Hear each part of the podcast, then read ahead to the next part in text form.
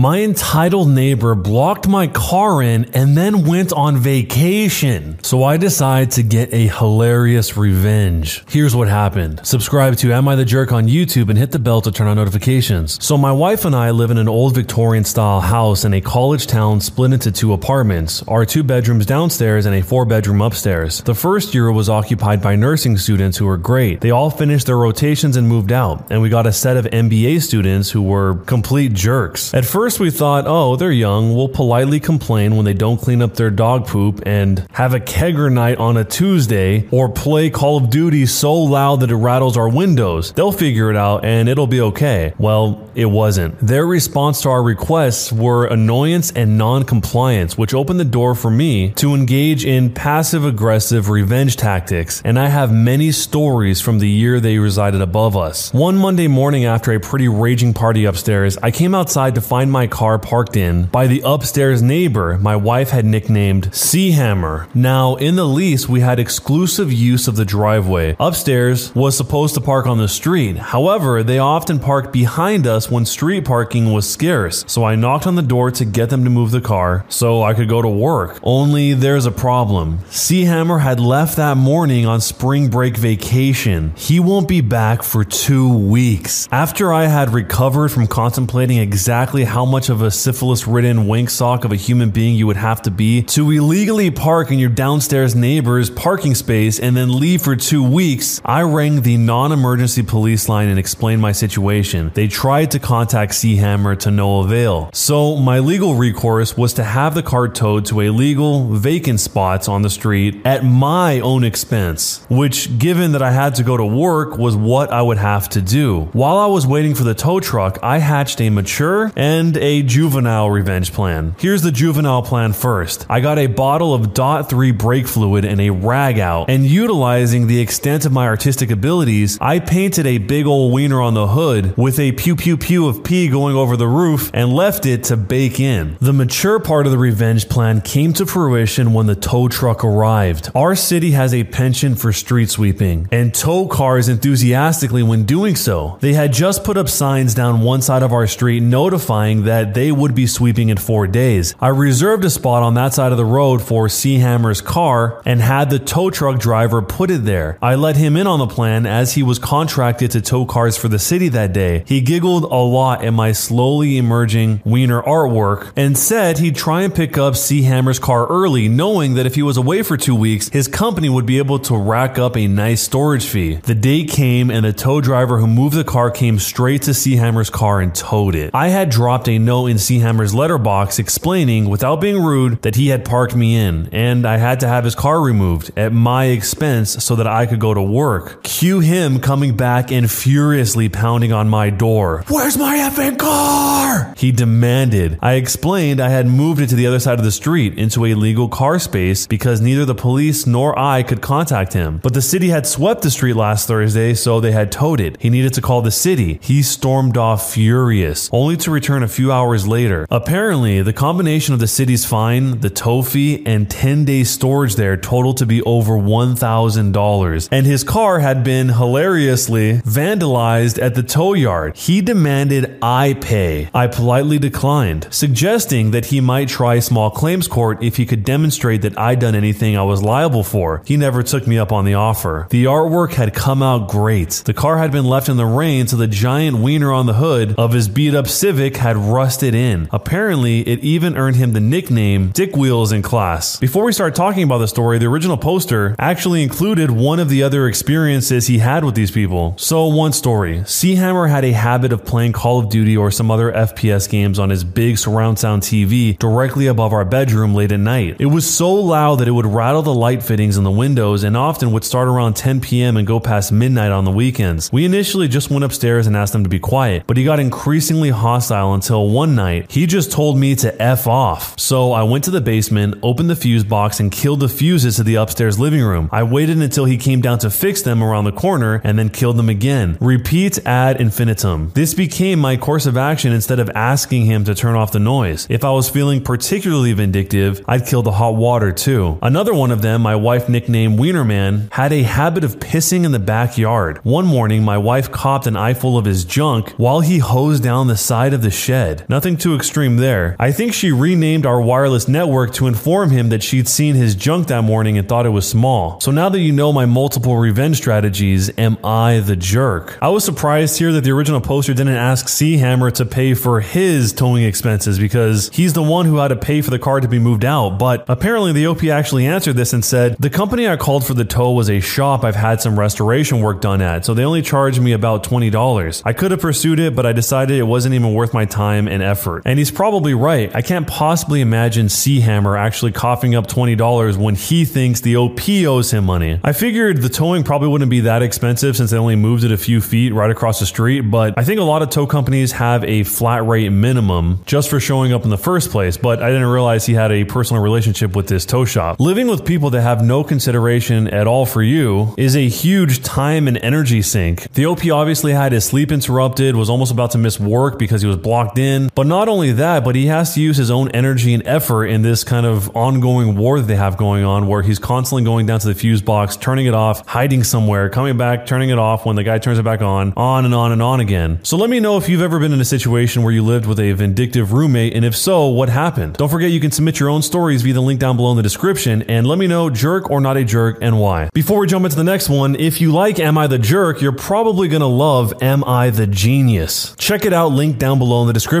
You're a nurse. Take me to my son's hospital room. FYI, I'm not a nurse, I was a patient. I had a rather terrible Memorial Day weekend. Long and rather boring story short, I had a seizure and face planted on my bedroom door. After a fun ride to the hospital on a backboard and a neck brace, a whole bunch of tests followed and I was admitted because as it turns out, my autoimmune condition isn't quite being managed as well as I thought it was. After day three, I feel well enough to walk around and even make a trip to the cafeteria downstairs to get something better than the standard hospital food. Now, I didn't really have that much in the way of clothing. My wife brought my favorite hoodie and clean underthings, but forgot pants of all things. So a really nice nurse scrounged up a pair of the hospital's blue scrub pants for me. So I was happily free of the IV cart for the next few hours and decided to get some chocolate milk and maybe a tasty snack to treat myself and lift my spirits a bit. But it ended up being a rather sad, frustrating affair because I couldn't even make it onto the elevator. I'm pretty slow walking, but I'm just content to not be confined to bed or tingled in tubes. So I enjoy the sunlight and make friendly conversation with the day shift nurses as I pass by. Sometimes it's the small things that make me happy. But all of that happiness goes away as I make it to the waiting area and the elevator lobby when a 60 something year old woman with the sourest expression on her face steps off the elevator. Like sucked on a whole barrel of lemons type sour, lips puckered up tighter than a cat's butt sour. So I tried to give her a wide berth, but Pucker Face isn't having it. She marches straight up to me and gets well into my personal space and starts demanding that I take her to her son's room and give her an immediate rundown of his medical ailments. This exchange is as follows between me and the Pucker Face Wonder. Finally, one of you lazy bees is going to take me to my son's hospital room and explain to me my baby boy's condition. I am his mother, after all, and that wife of his just hasn't been taking care of him like she should be. I'm thinking the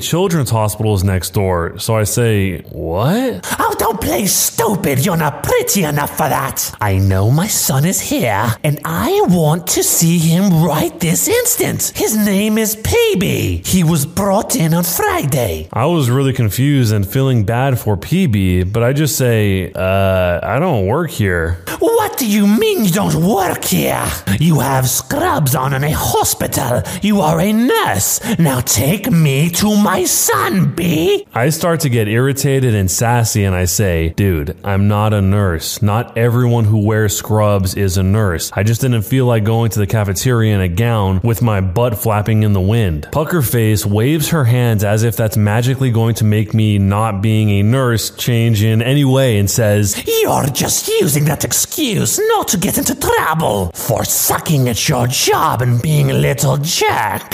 I hold up my wrist, including my lovely bright allergy band, and say, Yeah, no, I'm not a nurse. I'm a patient, and I really don't have to be explaining this to you. Go find someone else who can help you, but you should probably not be such a bee about it. Pucker face Karen starts inching so close, I put my hands up to push her back out of the four remaining inches of my personal space. I will act however want, and you better believe I'm going to get your lying booty fired. I want to speak to your supervisor. Such unprofessional behavior. And talking back to a patient's family?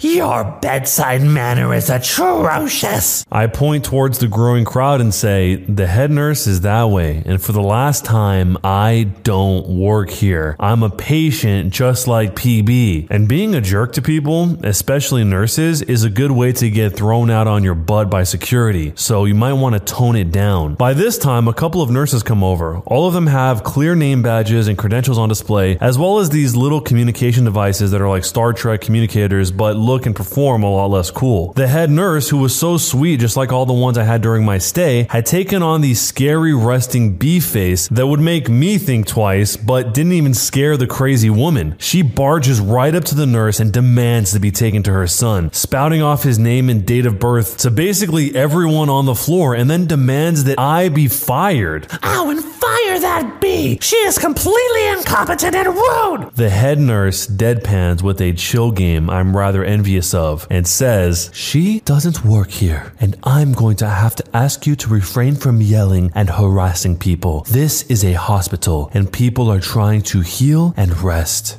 I understand, but this woman isn't letting me see my son, and he needs his mommy right now. She needs to be dealt with for being such a terrible, irresponsible nurse. I say, but I'm not a nurse. The head nurse chimes in to say, Again, OP is not employed by large Texas hospital in this major metropolitan area. After going back and forth for several minutes, pucker faced Karen can't seem to wrap her brain around the fact that I don't actually work at the hospital. She's basically a broken record calling for me to get fired like she's forgotten why she's here in the first place. The head nurse is calm and has explained it as many different ways as she possibly can, and is starting to rub her temples with what must be a nasty headache. Finally, after a couple of seconds of quiet, she turns to me and says, Hey, OP, you're fired, okay? I say, Okay. She then holds an elevator for me and says, Go on now, get on your way. I get on the elevator and head downstairs, incredibly grateful to be away from that monstrous woman, and go to collect my well deserved prize and text my wife about the whole thing. She'll find it hilarious. But the story doesn't end here. As it turns out, when they look up information for her son, who turns out to be two rooms down from mine, he specifically said his mother is on the list of people who absolutely, under no circumstances, could be allowed to visit him. So I watched her getting dragged, kicking, screaming, and biting through the hospital's main lobby when I was returning from the cafeteria. The chocolate milk and cookies were twice as tasty after that. Her son turned up that evening to apologize for his mother since news of the crazy lady spread across the floor like wildfire. He and his family were really cool. They also have a restraining order against the crazy mother. Looks like we're going to be physical therapy buddies now and we can swap crazy mom stories together. Shout out to all of the nurses out there. You are all the real MVPs for the care that you do and for putting up with people's crazy antics. But what should I have done in this situation? There are just some situations where you're telling something to someone and they are just not going to hear you. They may be physically able to hear you, but it's not going to get into their brain. What might have happened in this situation is that the mother knew there was going to be some sort of extreme resistance because she has a restraining order against her. And maybe she was just sitting in her car trying to hype herself up, just telling herself, we're going to get in there, we're going to get it, we're going to do it, we're going to go, we're going to find him, we're going to break the restraining order, and just immediately saw everyone in an adversarial way, no matter who they were. So she opens the door, comes in the hospital, and the first person she sees is a random patient, but she doesn't know that for sure. So she just assumes that's the enemy and then completely unloads on the OP. And in a situation like that, it's already a self fulfilling prophecy for this lady. She thought it was going to be like that. She knew it was going to be like that, and then she made it like that. So if you're in this situation, let me know how you would have handled it down below in Jerk or Not a Jerk and why. This is a revenge story from my grandfather set in 1948 to 1950. Uncle Joe bought some land with a cabin on a lake in Ontario back in the 1920s or 1930s. Over the years, he kept adding to it another cabin, a bunkhouse that slept about 12 people, a boathouse, a shaded outdoor dining area under some trees, etc. Each summer, Uncle Joe would invite various parts of the large family up there, and it would be a grand time. It was was just called the camp and was well loved by the family. The only full time resident of the camp was an older man who bred hunting dogs. This was the perfect area for that sort of thing. There were about 10 well behaved adult dogs around most of the time, and the kids loved that each year there were puppies around too. But one year, Aunt Mabel and her passel of squalling, ill behaved children came to the camp. No problem. They were family and welcome, except they stayed most of the summer. When my grandfather got there in July to stay two weeks, as he always had done, Mabel and her crew had been there for a while already, and Uncle Joe later said they didn't leave until September. He was too polite to kick them out, but he was fed up, especially when they made noises about coming back the next year. The next year, Uncle Joe asked my grandfather to go with him several weeks early to set up the camp. They talked to the dog breeder and hatched a plan. When Aunt Mabel and the brood arrived, everyone sat down to dinner at the outdoor dining area. The only change from last year was that there were metal plates nailed to the tables now. This caused a couple of raised eyebrows, especially when the explanation was that it was easier to clean this way. But everyone ate happily. Then, when everyone was done eating, my grandfather's time to shine came. He gave a loud whistle and yelled, Dinner time! A pack of hounds came from the other end of the camp at a run and jumped on the tables. They started eating the leftovers, then licking all the plates clean. This took less than a minute. Uncle Joe and my grandfather stood nearby, nodding approvingly and patting the dogs. Uncle Joe said, See, easier to clean this way. Want to go fishing now? My grandfather reported it was the first time he had literally seen someone's jaw drop open and started gaping open and closed like a fish. Mabel and the brood somehow decided to leave the next morning before breakfast. It had taken two weeks to train the dogs, and Uncle Joe and my grandfather had to spend the rest of the summer breaking them of the habit of jumping on the dining tables. Everyone agreed it was worth it. Mabel and the brood never returned to the camp. This was the tale of Mabel who was not able to abide the dogs at the table. I hope this was not a fable. The fable of Mabel's canine table staring at Betty Grable and Clark Gable, with guest appearances by Cain and Abel. Okay, that's enough of the rhyming from the comments. This is actually a pretty cool and creative strategy that they used here, but he could have also just not been as polite and said, hey, it's September. You should have left a long time ago. This place isn't meant to support everyone this long. So he used the most non confrontational roundabout way to make it so that you wouldn't stay as long by spending two weeks training these dogs to jump on the table and eat off the plates that were nailed into the tables. That seems like a huge amount of work that could have just instead been accomplished by saying, hey, after July, everyone's got to head out. The end. So let me know if you've ever experienced some sort of non confrontational revenge like this in your own lives. And if so, was it as creative as this one? Don't forget, you can submit your own stories via the link down below in the description. An old couple tries to take our seat on a plane. A few years ago, my significant other and I planned a three month trip around the world. Our first flight was from New Zealand to Los Angeles, about 12 to 13 hours. We booked and paid for our flights, and I added the premium economy seats as I'm six foot three and wanted the extra leg room. It costs an extra $60. This flight was with Air New Zealand. The screen has your name on it when you get to your seat. Welcome, OP. We get on the plane, find our seats, and there is this older couple sitting there in their mid 70s. I asked them if they got confused with their seat numbers. They hadn't. I showed them my ticket and seat number and point to my name on the screen. They then just asked me to sit in their seats, which were 10 rows back, no leg room.